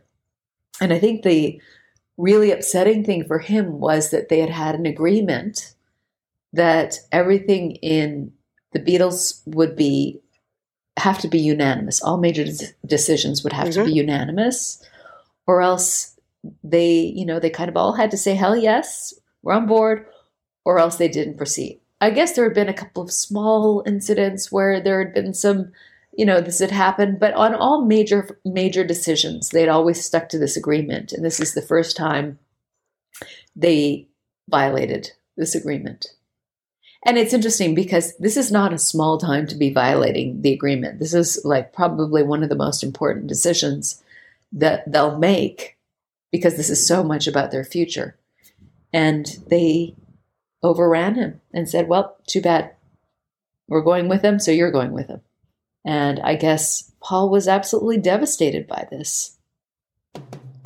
You know, and they, they, they, I guess had all come in for a session in the studio, but then they had this big fight. And Paul, you know, Paul talks about it. He says it was extremely aggressive, that they were, you know, that it was a real big battle, a big emotional battle between them because they were forcing him to sign. He didn't want to sign. He was, you know, seemed like a holdout. They said that he was stalling. I mean, sounds pretty awful for four guys that are supposed to be really great friends and bandmates.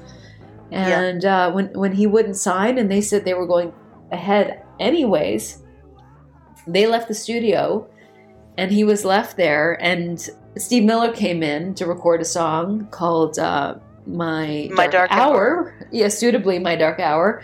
And Paul ended up joining him on the drums and sort of thrashing out his feelings onto that song, which I'm kind of happy he had that song to work on, you know, in this in this situation rather than just going like at least it was eh, somewhere to channel his probably grief I mean, if he remembers this as the Liberty Liberty Bell being cracked, I mean, that's a huge statement about basically he thinks this is when the Beatles were ruined in his mind. Yeah. I mean, that's like, pretty when, it's pretty awful. Right, and again, I'm not sure why this is never used as a betrayal of Paul. I mean, eh, the thing is, is Paul was right. He was proven right in the long run. Klein was not a good represent representative for the Beatles. Yeah, I mean, a he's right, but b even if he wasn't right, he has the right to object to who is going to be their representative. Right. Not the least of which is like because of Klein's behavior towards Paul and his attitude towards Paul. Right, which we just detailed. I mean, why the hell would he sign? You know, after that kind of treatment. I mean, who who among us would want to sign with somebody to represent right. us in our future with somebody that was berating and bullying us? I mean, it just sounds despicable to me. That the other Beatles would allow Klein to act that way towards Paul is kind of horrifying it bothers me that these guys are supposed to be great friends and they are okay with Klein behaving this way. I just. I mean, assuming that John is sort of spearheading the whole thing. Yeah. I would. Which he apparently was, yeah. Which, which he apparently was. Then, then if I was Paul in that situation, I would think he doesn't love me anymore. Right, because it seems like he's he wants to win at all costs you know because it's it's he's not he doesn't care about my own personal happiness or our happiness as a partnership or as a band. This is about him. Yeah. And he doesn't care that i'm being treated badly. This is about him winning. Right. And john, I mean, john says that you know john says that and lennon remembers that he maneuvered to get klein in and he maneuvered really hard to get his guy in. Yeah he said i did a job to get klein in I mean, like I right. fucking conned the other Beatles. So what? Yeah, and he says, "Oh, that's you know, that's the game." And I'm not sure you don't hear Paul saying that about the Eastmans. You know, that, that's not his perspective. like I was trying to pull one over to get my guy in. Well, I don't think he was maneuvering to get the Eastmans in. I think he was like, I, I think once it all became sort of adversarial and stuff like. Here's the thing: is like, if uh, whatever. I'm not trying to make John the bad guy or whatever, but I'm saying if John Lennon is plotting against me and is maneuvering against me. And then I think that he doesn't love me. Yeah, You're going to get some backup. Yes, because that's not a situation I want to be in. I don't want to be. I don't want to be fighting John Lennon when there isn't when he's not restrained by love. Right.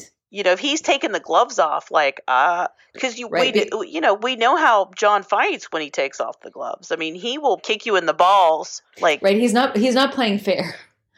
Yeah. yeah, no, I, I think personally that when we look at John's behavior with regard to Klein, this is it's not that he didn't love Paul, it's that he John felt like he needed his own protection against Paul, that Paul was such a strong player at this point that he was willing to go get his guy at all costs to make sure that he was he he was powerful.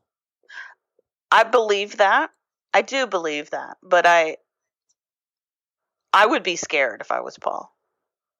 Well, especially, you know, if you're Paul and you let's let's assume that Paul in good faith drove the Beatles after Brian died. He wanted to keep them busy and Mhm. active because he knew that that was the best for keeping the band together. Yeah. I mean, then if I were Paul, I would feel like, man, I've I've spearheaded everything we've done in the past couple of years to keep us together. This has not been for my own glory or anything like that. I mean, yeah, I mean, Paul Paul had an ego, but I do think that he legitimately was trying to drive the band for the sake of the band. Even John says later that you know he kind of throws Paul credit for that. He kept us going, and then this is kind of the payback that he gets. It's like, well, good job, but you're going to submit and going to be overrun by us now. You know, it's it's Yeah. so disrespectful to really what I, I'm sure he sees is his massive investment in, you know, ensuring that the, the Beatles would continue as a working unit, you know? Yeah, I mean it's a it's. I would start to rethink things after that. Well, and clearly, based on you know, I was surprised when I heard that this is when what Paul called the, the the crack of the Liberty Bell, in that you know you think that Paul's not out of it. You know, Paul's fighting to keep the band in September, but you can sort of see that maybe this was the point where Paul didn't want the Beatles to break up. He still loved everyone. He still wanted it to continue. But the fact that he pins this date means there was something probably in the pit of his stomach that said, it's done. If we've turned on each other like this, or if they've ch- turned on me like this, Yeah, it's done. And so Paul did what he always does. He just kept playing music, you know? well, he keeps going. He says, "Let's get this last album finished. Let's go out on a high note." You know, Yeah. and but the thing is, is that that it's always portrayed. Paul is always portrayed as so desperate to keep the band together, but I don't really see any desperate behavior in terms of like trying to keep the band together because he's he's not he's not capitulating. He's not. He's standing strong. He'll continue with them, and he wants to do a great last job. You know, he's going to go out with class. But it's like, this is maybe where he fell out of love a little bit with the Beatles. Yeah. You know what I mean? Like it's it's like when all of a sudden you're with somebody and they just do something and you're like, I can't see you the same way anymore. So one of the books we've read recently is Ken Womack's book, which is called Solid State: The Story of Abbey Road and the End of the Beatles. In dis- discussing the Liberty Bell situation, the selection of Klein as their manager, we see this as a portrayal of Paul. But I think for you know he takes the perspective that um, that John would have seen this as a betrayal. This is a quote from in, from his book. It says, "For the others, Lennon especially, such a declaration amounted to turning his back on his mates who had always carried out business together in a miniature democracy in which a majority ruled. Oh, fuck off, they roared. And with that, McCartney's bandmates left the studio, leaving him alone and bewildered in Olympic. So you can see there that you know, he he takes a very different perspective, and I think that you know one of the issues is he makes the assumption that the majority ruled, which is different than Paul says. And, you know, even Lewisohn is supporting this right now that, um, and Paul makes this point in his court case, that for all major decisions, the Beatles had to have a unanimous decision. It is not majority ruled. Right. So that this movement on their part was a betrayal of him. Whereas I think Womack doesn't realize this in that he says majority rules.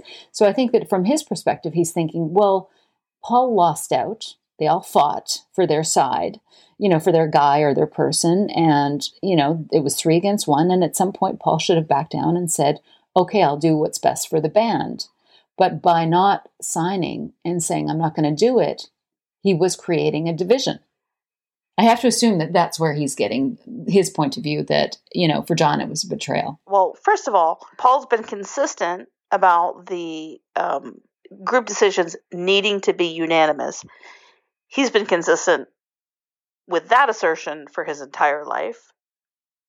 Yeah, and there's there's there's facts to support that now that this was the way that they rolled. Yeah.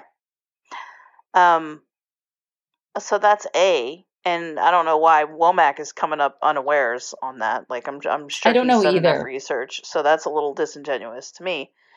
But if you want to, like, I, I have no problem if if Womack is trying to represent what he believes John's internal thought process would be.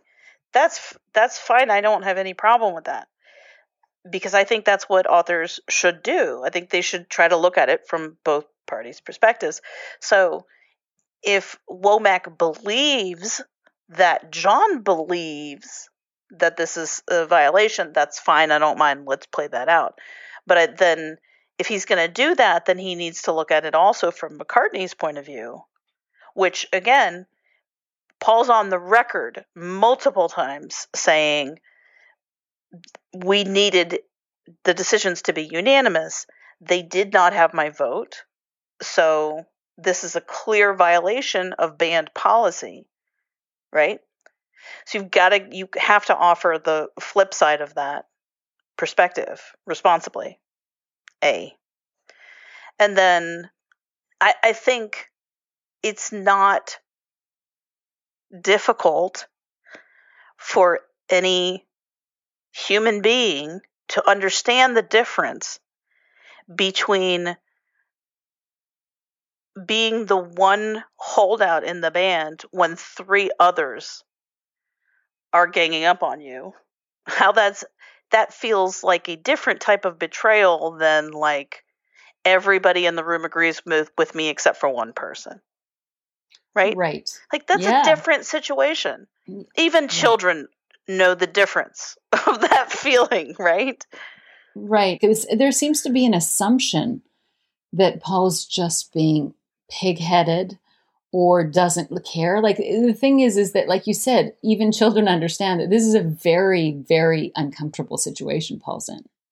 Right. That he's not. He, that he's not doing this because he's betraying the group. He's doing this because he feels strongly against it. Because nobody wants to be in that situation it's not fun. Exactly. And I mean, I agree that it's good to, you know, I like seeing that this is how John, John, John sees it because I think it's true. I think John did see this as a betrayal. I think John at some point was like, why aren't you trusting me? I know this guy is good for our band. I, I loved him so much, I signed within a day, and you know you can trust me. And the fact that Paul is not willing to, ultimately does not sign, I'm sure was a deep cut to John in that fundamentally Paul is willing to walk and separate himself from the band over this. You know that that at some point John must have been like, "Holy shit, you're willing to do that?" Well, I guess my question is like, does John is the crux of the matter for John. I want this, Paul. Can you just give me one thing that I want? I love Allen Klein. like I need him, right? he's my surrogate daddy and he understands me and he's going to stand up for me and he tells me I'm awesome and I need that kind of moral support right now. Let Right. me fucking have this. Is that like is that where he's coming from? Cuz I buy that a lot more than I do like I'm the leader and you should respect me or what you know whatever No. I, I don't understand whatever Womack's that- point of yeah. view is that that No. like um Yes, I agree with you that well, I think it partly it's that, but there's partly the Jesus Christ, Paul, you you know, we you should trust me. You know you can trust me. You know, part of it that would be very hurt that Paul is willing to make a, a decision independent of John at this point, you know, and is like so adamant that he's willing to not sign with the group. Like, you know what I mean? But John is not bringing Allen Klein to Paul and saying, "Look, he's going to work for us. This is for this is for all of us." He's saying, "This is my guy." I mean, Klein is is John's guy. Klein is yeah, not. I, I know he is, Beatle but. John is convinced even into 1971 in St. Regis, he's talking about Klein still wants, we still want Paul to join us. Like John in 71 is still convinced that Klein was the right choice and that if Paul would come out of his spell, he would join them. So John is. I, I agree with you that part of it's like, let me have Hmm. this decision. And part of it is like, and you should let me have it because you know I know best. I don't think it's. be- okay. I don't think it's because he he thinks he deserves it because he's the the leader. I think it's an emotional thing. So you're saying that he he he he wholeheartedly believes that Allen Klein loves him, cares for him, and is working in his best interest, and is working in the best interest of the whole band. Yes. If only Paul would would put his ego aside and let John pick the pick the manager. absolutely. I think that's what John believes, and That's that he's. mind-boggling to me. I know, but you got to remember, eh, this is John we're talking about. It's true. Well, and we have the benefit of hindsight, right? Because we know what happens. Well, like we know he's a crook, so we, We, can. do, we do. You know, we already know the end of the story. John doesn't at this point. John doesn't, and, and like I said, in 1971, we know he's still saying we would love for Paul to join us. Allen would love it. You know that if only he, you know, when he get, when he gets his divorce, he can join us. You know, so that he thinks that Paul is being clouded by Linda and the Eastman. So I can see how John would think this was a betrayal that he, Paul, is so devoted to the Eastmans and his new wife that he is willing to not sign what is clearly the best option for the Beatles. Now, again, I don't know why Womack, looking at this, does not say that, you know, that this may have been how John felt, but it was also slightly irrational given that Klein did not Mhm. even try to charm Paul, that was adversarial to Paul. That that's the sticking point for me. I, again, I like understanding John's point of view because then his actions seem less mean and more like I personally think that John was taking everything so personally and was not seeing things from a you know a greater perspective. It was all about, him at that point. You know, I, I agree, but but here's the thing: is like, why have I never read a single Beatle book that is like, you know, John Lennon thought it was a major betrayal that Paul McCartney didn't also fall in love with Allen Klein and go along with this whole dumbass scheme. Um, even though McCartney had just seen, you know, had had had already witnessed John go all in with the Maharishi to disastrous results, go all in with, you know, Magic Alex, the Greek island, what whatever John's flavor of the month is. Mhm. You know, how many times does John have to display bad judgment on a personal level for anybody to take Paul's side on this? there is no end to how many times he can do it. Understanding John's point of view, I think, is really important too. And I do think that he probably felt like, you know, even if you don't like Allen Klein, don't you love me more to just sign with the band for God's sake? Like, just put your ego aside, sign with the band, let me have this guy, and I know best for us. Right. Like, like step down. You've led us for a year and a half. Let me lead now. Right, right, right, right, right. Yeah, I I can see that too.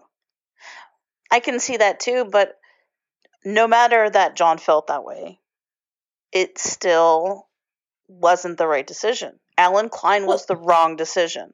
And, and that's it's bothersome to me that we're not coming from that point of view when we tell this story. Right. And and the thing is is that that may have been what John wanted. But what you know, we just outlined why that would not have been appropriate for Paul. Why would the why would a guy at the top of his game who has more information agree to that? You know what I mean? Like it's just like it's not rational. It's not even even you know I'm all for loyalty and sometimes acting on behalf of loyalty over rationality. You know I understand that, but you know there there there is a limit. Well, yeah, and Paul and John is not loyal. Well, I mean, again, at least he's not going forward. Well, and I think I think that that early move on John's part of sending his information to Klein the day after he met him was not loyal. Right. You know that would that would have been an indicator to Paul that now John's working on his own. Be- uh, John and Yoko were working on their own behalfs rather than, you know, waiting for Paul to get on board and them all making a decision. So, you know, he sort of, t- weirdly, he takes John's perspective emotionally and says that, you know, John and the others felt like this was a betrayal. Again, I can understand on some small level that Paul held out and didn't go with the group. It probably s- seemed like a break in the group's dynamics the first time somebody held out and said, no, I'm not going along with you guys. However, when we had the information that they were supposed to make decisions as a group, then it seems like, no, no, no, the betrayal was against Paul. Mm-hmm. Yeah. So I think that Paul calls this the Liberty, you know, when the Liberty Bell cracked in his mind. And I think that to me, that suggests that this is a hugely emotional moment for Paul where the dynamics changed irreparably in the Beatles for him. Mm-hmm. And this idea of like, all of a sudden it, it became a three to one dynamic, and he was a little bit alienated and ostracized from the group. And I think there's, you know, that is in in in old cultures to to punish people, they ostracize them. You know, that is one of the most Yeah. painful things you can go through. And so, you know, in Let It Be, we see Paul sort of managing the group and trying to do something for the greater good of the group. And even he maintains to this day that he didn't want Allen Klein because he did not think it was for the greater good of the group. He thought Allen Klein was going to swindle them. Mhm. So, you know, Paul felt like he was he was arguing for the greater good of the group, but I think this might have turned the tables where all of a sudden Paul becomes more vulnerable himself, more maybe emotional himself, maybe more you know, I think John had been taking things personally Yeah. for a long time. I think Paul might have Yeah. started taking things personally because it's so Yeah. hard to be walking into a situation thinking, were people talking about me? What are they saying behind my back? Do they hate Mhm. me? You know? Yeah. And then, you know, and this is basically the situation going forward until until they break up is that they're on opposite sides. Yeah. Yeah. I mean, this is the point in the story where I start to root for Paul to leave the band. I, me too. Me too, because it's just a, an emotionally devastating place to be in, and and I don't think Paul did anything, anything to deserve that, except for I think that he was incredibly on fire and productive and determined, and mhm. you know all the things that make him great might have been annoying, but at the same time, I do think that Paul always fought for the greater good of the group. Yeah, I think that's it. I think you 100% nailed it. That was Paul's biggest sin was being on fire and leading the band and giving them their biggest hits and the the most direction. Now, along with that, along with being this, you know, hugely creative fucking dynamo rock star, he I'm sure was also like big-headed, egotistical, oh, selfish. Oh yeah, Whatever. I mean, there's lots of evidence of that too. A lots of evidence of that. Right, right. He had an ego. Yeah. We're not saying we're not saying Paul is a saint, and we know he's pigheaded. So we understand a little bit, maybe the John George Ringo perspective that oh, this is Paul being you know digging in again. But again, we outlined the fact that you know that this wasn't just one of Paul's you know stubborn points of view. Right. And not for nothing, but like being one of the most celebrated creative musical geniuses of your time, you know, having a big ego is kind of a side effect of that. So, Right. you know, that's just how it works. And let's not pretend for five seconds that John Lennon was not a raging egomaniac in 1969. Like, You don't mean- even come at me with that. Don't even, don't even fucking start. They were both Right. hugely insecure as well. But yes, yes, I mean you cannot throw the egomaniac thing at Paul. And you know what? For that for that matter, let's throw George into it because there's lots of accounts of fans of George at that time just saying that George was pretty full of himself as well. Right. So let's just say that that probably that was something that affected all the Beatles at some Right. point or another, you know? So if that's Paul's biggest sin at that time, that doesn't mean that he deserves the the treatment that he was that was doled out to him. Now, since we've discussed Kenneth Womack, I, I'd like to also address some of Mark Lewisohn's recent commentary on this issue. Lewisohn told the story of the Liberty Bell on a Dutch podcast, and the Dutch podcast didn't know what the Liberty Bell was, and they asked, "What is it?" And Lewisohn said, uh, "I think I don't know. I think it's a ship on a bell, or I think it's a I think it's a bell on a ship, or something, and it signals. I don't know." This is a guy who calls himself a historian, by the way. A historian, a Beatles historian, which, P.S., is not a thing no, it's not a degree. that's not that's not a real thing. And yet I constantly see him referred to as Beatles historian. I'm not going to make fun of Mark Lewisohn for not knowing what the Liberty Bell is. Um, it's pretty famous, but he's not American. And fine, if he's just some rando British guy who doesn't know what the Liberty Bell is, that's one thing. Um, uh, there's, I, I'm never going to shame people for not knowing stuff because nobody knows everything, even historians um, don't know basic symbols of American freedom.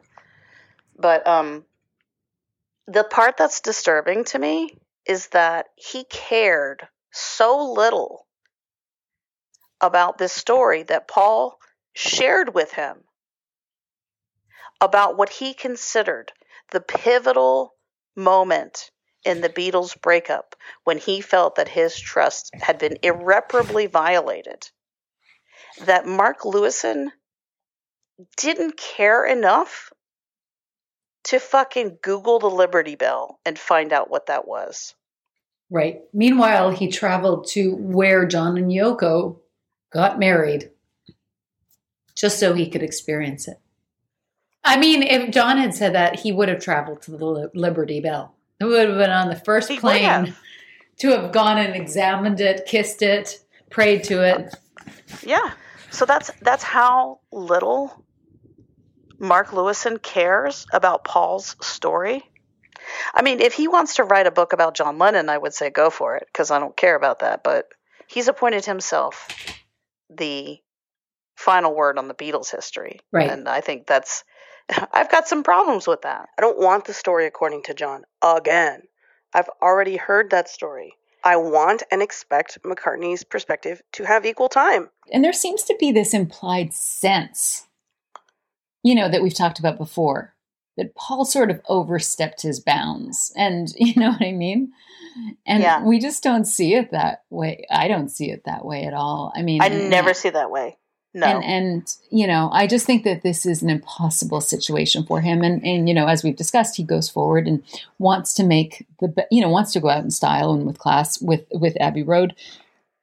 And and I'm really glad that he did that. It was like you know they were able to separate the business from the musical, which was nice.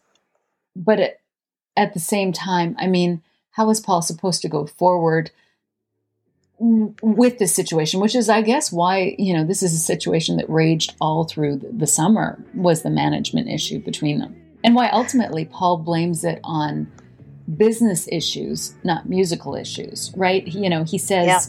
He says that it was when they became when they started acting like businessmen rather than musicians that things really fell apart, which you know is a different way of talking about the fact that the story that we've been telling, which is that when they separated, when there was a crack in their identities and their their, their bond as like partners, mates, soulmates, musical best friends, when that cracked and they started acting differently towards each other, you know, this is mine, this is mine, this is my guy, this is my guy, you know, that all of a sudden they started acting more like adversaries and business people and forgot about the emotional. But unfortunately, the emotional was still there.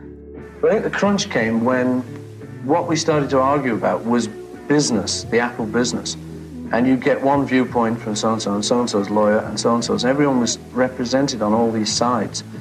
And I think that just when the game changed to a money game instead of a music game, uh, it was it was one we didn't have a framework to exist in, and it got nasty. You know, Paul was really good at empathizing with John. And let it be. Mhm. You know, like he says he gets what they're going through. He's really trying to understand John and Yoko's relationship and what John needs. And he he makes the point numerous times over this year and the, the next year about what he thinks John needs. You don't see that from John. You know, I don't think that John empathizes with Paul's position very much, and I think this is a big problem with the other with all three of them is they see Paul as so strong. They don't realize that Paul is hurting too, that this is not a fun position to be in. And unfortunately, authors side with them and still Yeah. don't take, you know, still don't empathize with Paul's perspective. I think this whole thing that we're tracing is a series of provocations and tests that unfortunately, like all John wants Is is to a break him. reaction Yes. is a reaction to show that he cares. And unfortunately, Paul's default mode when he's hurt is probably to become less and less reactive. Right. And so you see, I think that's why things spiraled at this point, you know, well, because well, John keeps upping the ante. that's right. And, and and here's the thing is that in this situation where it's three against one, Paul's probably becoming more and more stoic because he's mm-hmm. increasingly mm-hmm. hurt.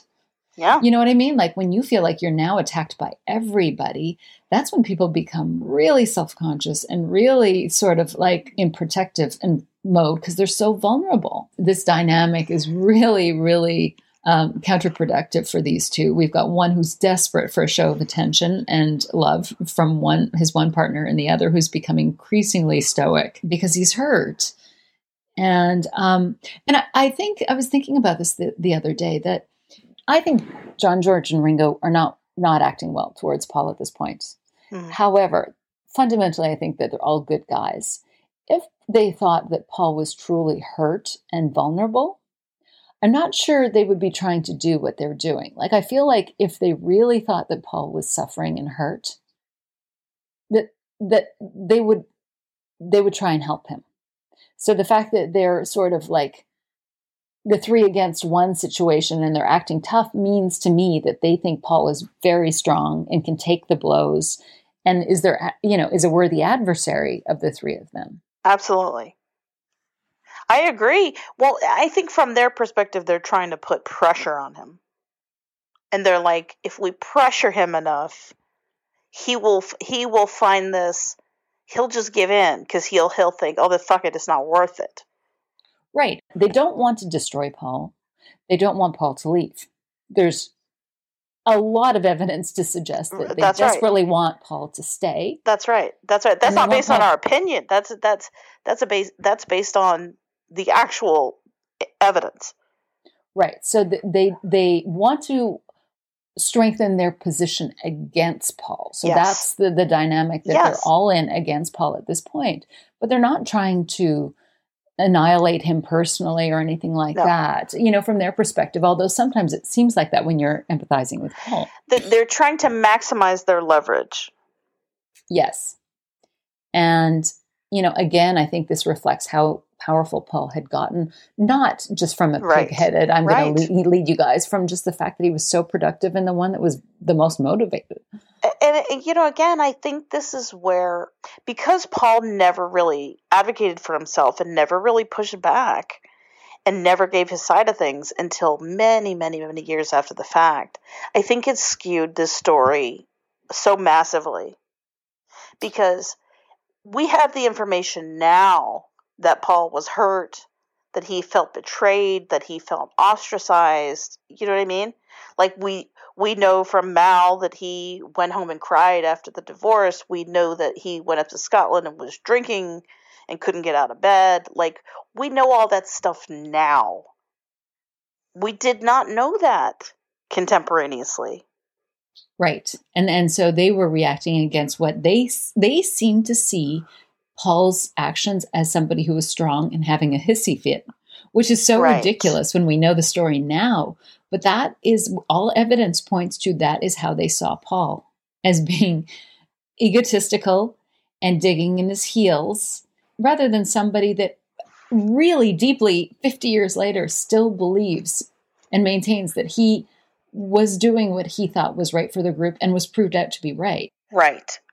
So we have very vital, important pieces of information that need to be integrated into this story in order to tell it correctly. One was that Paul was actually feeling very vulnerable and ostracized at this time. And the second thing is that the other Beatles were not aware of it. And I would add that there's a third piece of information that needs to be taken into account, which is John's extreme emotionalism during this period. Yeah, that's a good point. The the one bit that ha- that maybe seems to have been integrated into the story now sometimes is that Paul um, Was sad, and depressed. was was sad, depressed, and felt weak. Okay, but they don't account don't account for the fact that the other Beatles did not see him that way. So now the story becomes they hated him so They're- much. yeah. Yeah, that they, Well, that they were well- gleefully beating up on this guy who they never liked and wasn't really a part of the band. And like, you know, John George and Ringo all kind of hated Paul, and so they didn't mind and Paul- Right. t- and treating him like them. this. Yeah, and Paul Right. exactly. Paul was sad because he had no friends and Loved you know, them more than they loved him. yeah, because he's just they- a loser. And they Yeah, were the best they- thing that ever happened to him in his life because no one likes Paul. Whereas, you know, when we actually look at the situation, yes, Paul was sad, and we know that now. But then we also can observe his actions, which suggested that Paul was anything. He was immovable. He was strong. He, you know, held out and didn't didn't give any way. And so that's the Paul that they're seeing.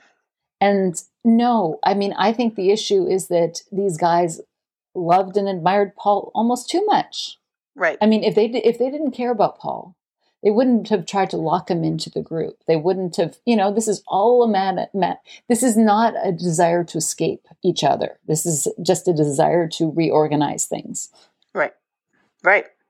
And then if you you don't incorporate Paul's feelings about the situation and um you assume that he is just being an arrogant piece of shit who thinks he's better than everybody and is just being obstinate for the sake of being a diva, okay? Yeah, yeah. This is the original story. This is the one that Lewisohn is trying to bring back. I was going to say it's it's having a comeback. Yes, it's like the neocons, you know, like they come back. Yeah, Paul has no emotions, so Exactly. Paul Paul is just a selfish, you know, egotistical piece of garbage. Exactly like well, exactly like the guys thought he was in 1969. So let's just tell that story again. We're going to tell the original story and I'm going to and and you all trust me now for some fucking reason.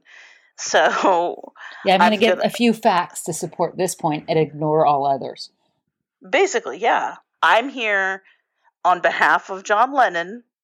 He never met me, but he's appointed me spiritually to defend him in the court of rock and roll, and I'm going to tell his story. We also have another piece of information that hasn't been in, taken into account, which we talked about last episode. But it's really critically important to keep in mind is how emotional and emotionally devastated John was during this period as well. Like now, it's weird because now our, our mm-hmm. empathy goes to Paul, and, and it's like, well, Paul was really depressed at this, and he was fighting for the good of the band. And yet, we're still sort of left with this idea that John was raging because he was just into Yoko and wanted to be leader again and didn't really care, yeah. you know? yeah, and yeah. making decisions and calling shots and, you know, not showing up for, you know, George's songs because, you know, he was a leader and didn't need to and whatever yeah, else they, yeah, they they attribute to him, you know? But he is in the throes Yeah. of addiction in the summer. He of- has a full heroin beard. Yeah, he has a, and a full heroin addiction, even though Lewisohn wants to deny it. I mean, this is when he goes cold turkey. And one does not go cold turkey if one is not addicted. So let's Yeah. just, let's just clarify that. He looks terrible. He I mean, and those those weren't injuries from the car accident. I mean, he just it's his lack of energy. Looks kind of like dead in the eyes. Janov says that when he met John for the first time, he was startled by the intensity of John's emotional devastation. You know, he says the level of his pain was enormous, as much as I've ever seen. He was almost completely non functional. He couldn't leave the house. He could hardly leave his room. He had no defensive defenses. He was decompensating, which means falling apart. And that's from Norman. Um, but But that's a you know- direct quote from Janov. that's fr- that, that is, you know, in the Norman book, but that is a quote from from Janov exactly. And, it, And and, it's referring to the spring of 1970. Well, even yeah, early spring or late winter of 1970. So, you know, again, I don't think that this just happened in because because John met Janov before Paul announced Mhm. his separation. Right. So, you know, and I don't think this happened overnight. This is something, you know, that if we trace back to the fact that John's got a raging heroin addiction in the summer of 69, that he's dealing with some major issues too. And so, you know, his, we blame him for being, or I just blamed him or, you know, judged him for being a little bit reckless at this time. But fundamentally, John's in pain and trying to feel good. As Phoebe mentioned, there are three vital pieces of information we need to take into account to better understand the story, which are one, that Paul was feeling vulnerable and emotional during this period, two, that the Beatles were not aware of Paul's feelings. They saw him as strong, confident, and powerful, and uh, digging in to get his way, which is why they were reacting to him in the way they were. And a third crucial piece of information is that John was not, as widely assumed, checked out and disconnected from the Beatles during this period, but instead was highly emotional, highly reactive, and very, very invested. These are all important pieces of information that really change the story and give us a better perspective of why each member acted the way he did. And we'll discuss them all in further detail in the next episode.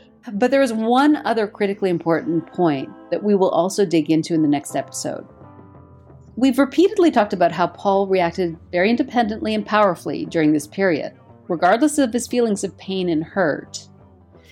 And we believe there is an important reason why he was able to do this in the face of such social opposition.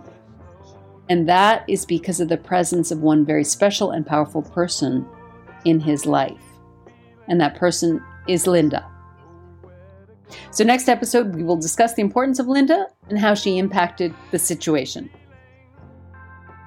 We'll dig into the three points we just laid out the battle over Northern songs, including the controversial extra shares issue, as well as the ongoing struggle between Klein and the Eastmans. So buckle up and stay with us for the rest of this wild ride.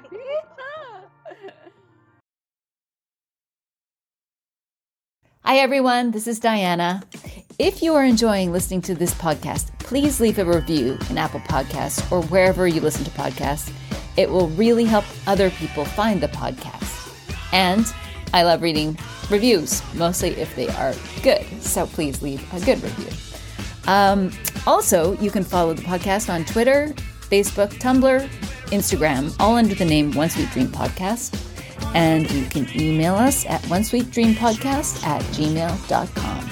Also, please check out Another Kind of Mind podcast. You can follow Another Kind of Mind in all social channels as ACOM Podcast or on Instagram as Another Kind of Mind. You can also reach Another Kind of Mind at acompodcast at gmail.com. Thanks. Look forward to hearing from you. Take care. Bye.